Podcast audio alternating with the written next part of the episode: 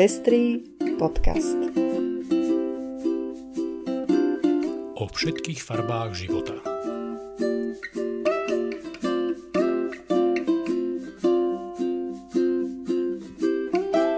Vítame vás pri 15. vydaní Pestrých správ. Deti narodené v dúhových rodinách majú lepšie výsledky v základných a stredných školách. Novozelandská premiérka pred voľbami sľubuje zákaz konverznej terapie – Gejovia fotkami svojich partnerov prevalcovali pravicový a rasistický hashtag Proud Boys. Kenia a Guatemala hlásia rastúci počet tehotných mladistvých. Pápežová encyklika Fratelli Tutti je aj o ľudských právach. Americká transrodová aktivistka Sarah McBrideová je pripravená zapísať sa do histórie ako prvá transrodová senátorka v Spojených štátoch. EÚ odsúdila Maďarsko pre porušovanie základných práv. Polícia v Gruzínsku porušuje práva občanov na základe ich sexuálnej orientácie, rozhodol o tom Európsky súd pre ľudské práva. V dôsledku korony celosvetovo vzrástol počet nútených sobášov. To sú témy, ktoré vám prinášame v dnešnom vydaní. Ja som Lucia Plaváková. A ja som Ondrej Prostredník. Príjemné počúvanie. Podľa výsledkov novej holandskej štúdie deti vychovávané gejskými alebo lesbickými rodičmi majú lepšie výsledky v škole ako deti vychované heterosexuálnymi rodičmi. Štúdia vychádzala z rozsiahlej vzorky detí, a to konkrétne 2971 detí vychovávaných rodičmi rovnakého pohľavia a okolo 1 200 tisíc detí vychovávaných rodičmi odlišného pohľavia. Štúdia spracovávala dáta o deťoch, ktoré sa narodili a boli vychovávané v Holandsku medzi rokmi 1998 a 2007 pričom ich výsledky v rámci vzdelávania boli sledované do roku 2019. Vo výskume pracovali s testom SITO, ktorý zahrania čítanie, schopnosti porozumenia, matematiku a ďalšie. Na základe takéhoto testu sa čiastočne rozhoduje o type stredoškolského vzdelávania vhodnom pre konkrétne dieťa. Pri deťoch vychovávaných rodičmi rovnakého pohľavia bola tiež o 4,8% vyššia pravdepodobnosť maturovania oproti deťom vychovávaným e, rodičmi odlišného pohľavia. Štúdia tak vyvracia niekoľko teórií o výchove detí, napríklad tzv. špecializačnú teóriu, podľa ktorej dieťa potrebuje rodiča obidvoch pohlaví, pretože muži a ženy sa líšia v štýle rodičovstva alebo teóriu výberu, ktorá predpokladá, že rodičia budú investovať viac do svojich biologických detí a teda rodičovské investície v prípade rodičov rovnakého pohľavia budú súhrne nižšie vzhľadom na to, že maximálne jeden z rodičov je biologickým rodičom oproti, tomu, oproti prípadu rodičov odlišného pohľavia. Tieto teórie zjavne naražajú na odlišnú realitu, ako ukazujú výsledky aktuálnej holandskej štúdie. Novozélandská lejbristická vládna strana sa vo volebnej kampani ústami úradujúcej premiérky Jacindy Ardernovej zaviazala, že v budúcom volebnom období zakáže konverznú terapiu. Táto pseudovedecká metóda tvrdí, že dokáže hypnózou a elektrošokmi zmeniť sexuálnu orientáciu alebo rodovú identitu LGBTI ľudí. Jej vykonávanie presadzujú najmä konzervatívne náboženské zoskupenia – Viaceré štáty vykonávanie tejto metódy zakázali už v minulosti. Premiérka Ardernová uviedla, že k tomuto záväzku ju motivoval film Letter Days, ktorý spracúva príbeh lásky medzi mormonským misionárom a jeho susedom. Ardernová sama vyrastala v mormonskej rodine, s církvou sa však neskôr rozišla práve preto, že odmietla jej podporu LGBTI ľuďom. Nedávny prieskum na Novom Zélande ukázal, že najmenej jeden alebo jedna zo šiestich opýtaných boli podrobení po pokusom o zmenu ich sexuálnej orientácie alebo rodovej identity. Podľa vyjadrenia ministra financií Granta Robertsona, ktorý je sám gay, chcela strana premiérky Ardernovej presadiť zákaz konverznej terapie už v tomto volebnom období. Keďže je však súčasťou menšinovej vlády, nepo, nepodarilo sa jej pre tento návrh získať dostatočnú podporu. Lejbristom na Novom Zélande držíme palce, aby vo voľbách získali dostatočnú podporu a mohli tento sľub konečne splniť. Hashtag Proud Boys, ktorý používajú členovia krajne pravicovej skupiny v USA, doslova uniesli gejovia.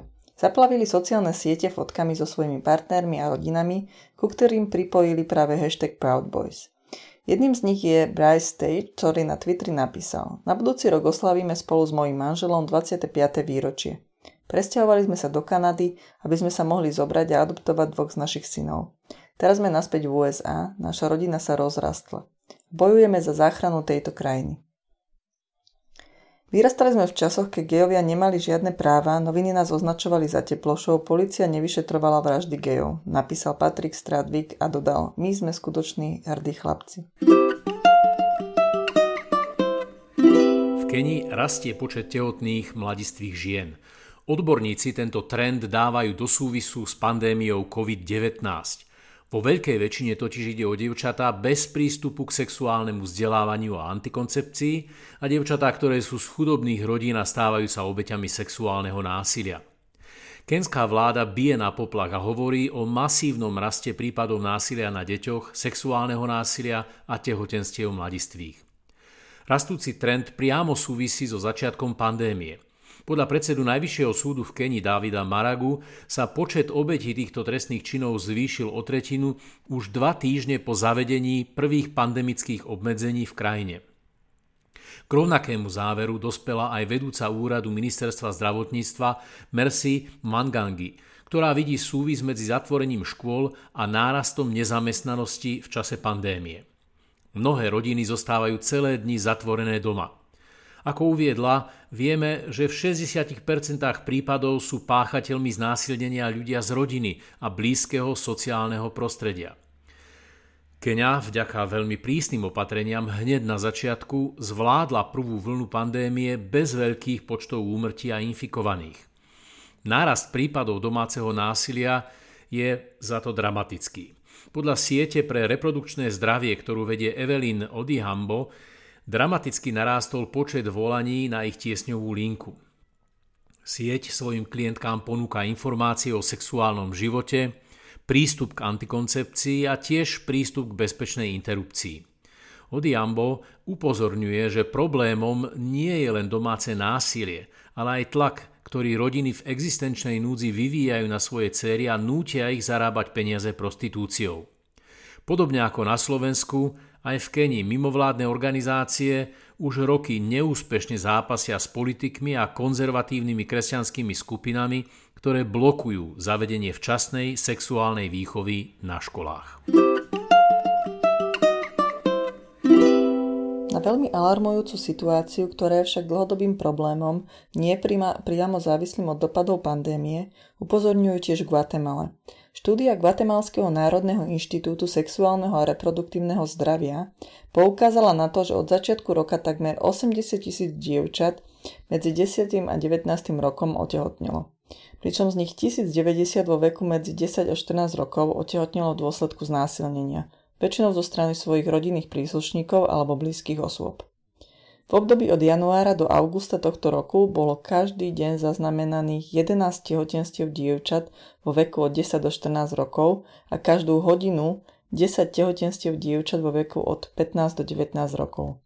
Táto hrozivá situácia je dôsledkom chýbajúceho vzdelávania v témach sexuálneho zdravia, ktoré ultrakonzervatívna guatemalská spoločnosť tabuizuje. Sladom na stále rastúci vplyv cirkvy v krajine je ťažké dosiahnuť zmenu.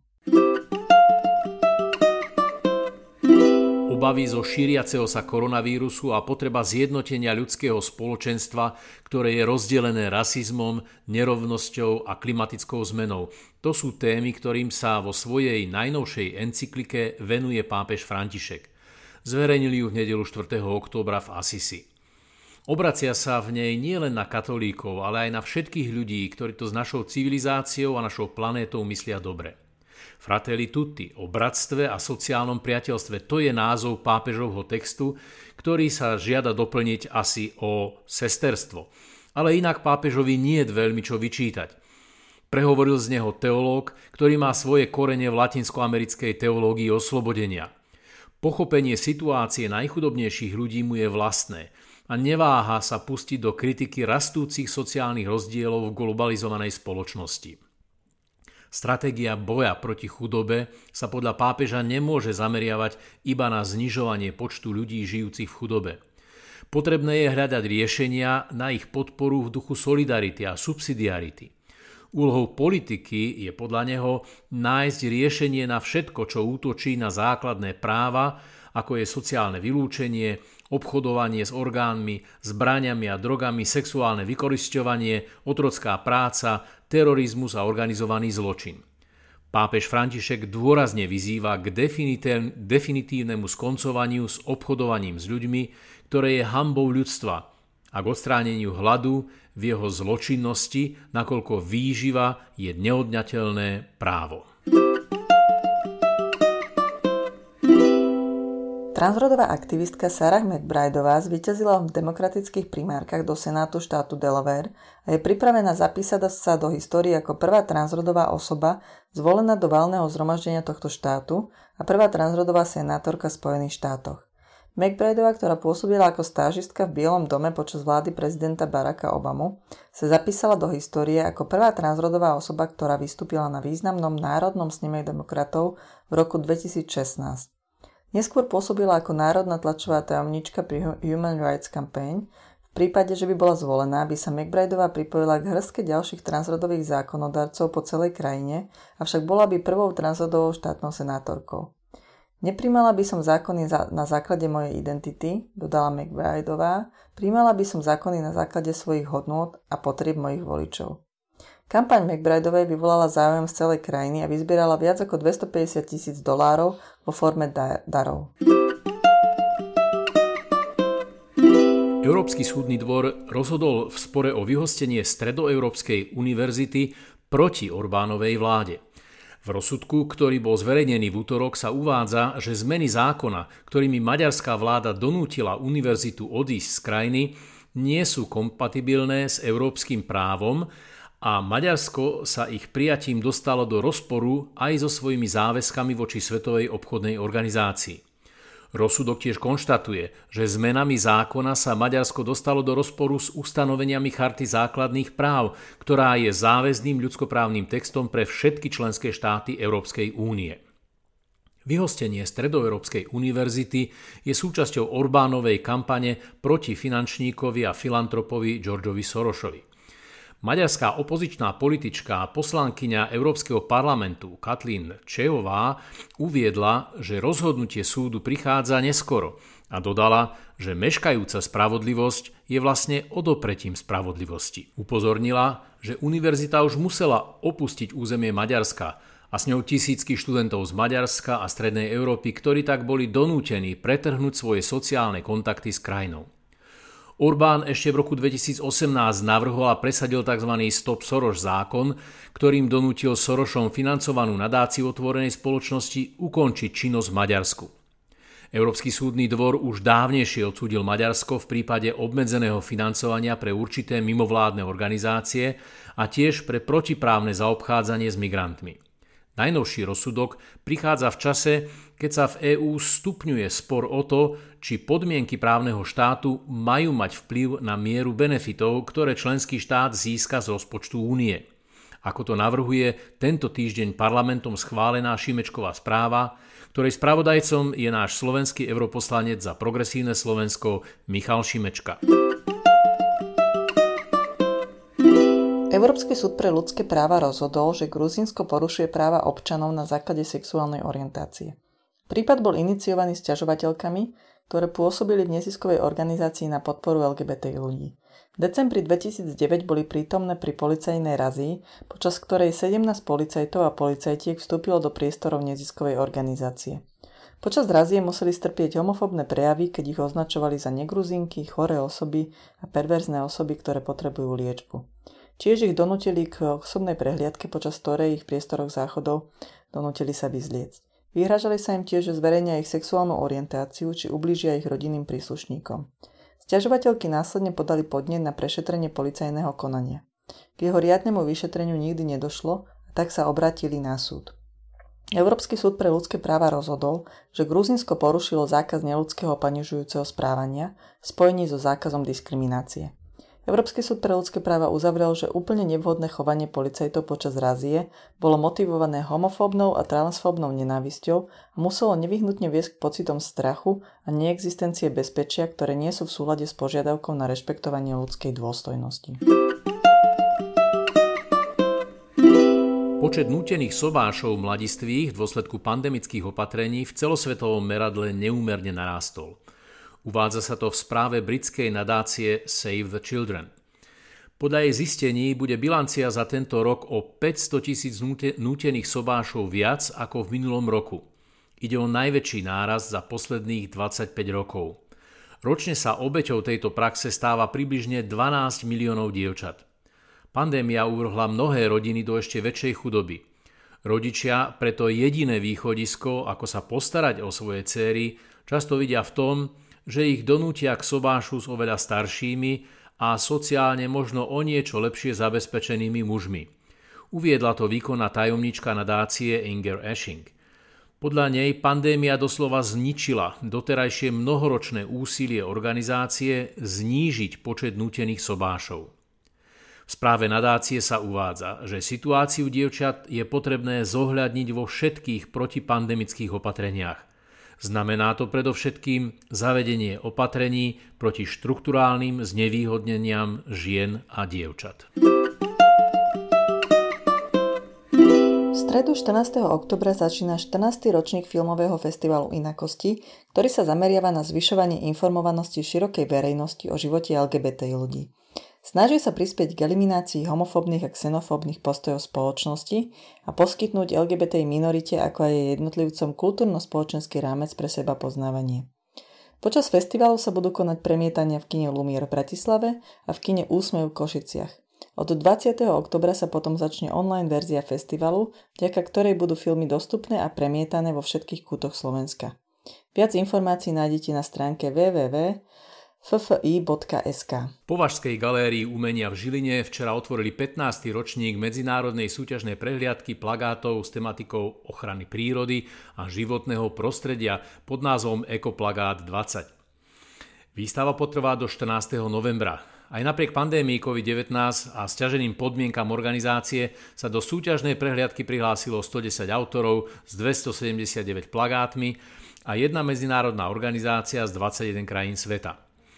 Poprvýkrát v 40-ročnej histórii ekoplagátu sa prihlásil aj autor zo Spojených Arabských Emirátov. Prišli plagáty z Mexika, Uruguaja, Ekvádoru, Kuby, Azerbajdžanu, Uzbekistanu, USA, Tajvanu, Južnej Kórey, Japonska, Číny, Ruska, Bieloruska, Turecka, Iránu, Poľska, Nemecka, Francúzska, Česka a Slovenska. A to je už všetko z dnešného vydania Pestrých správ. Do počutia o týždeň.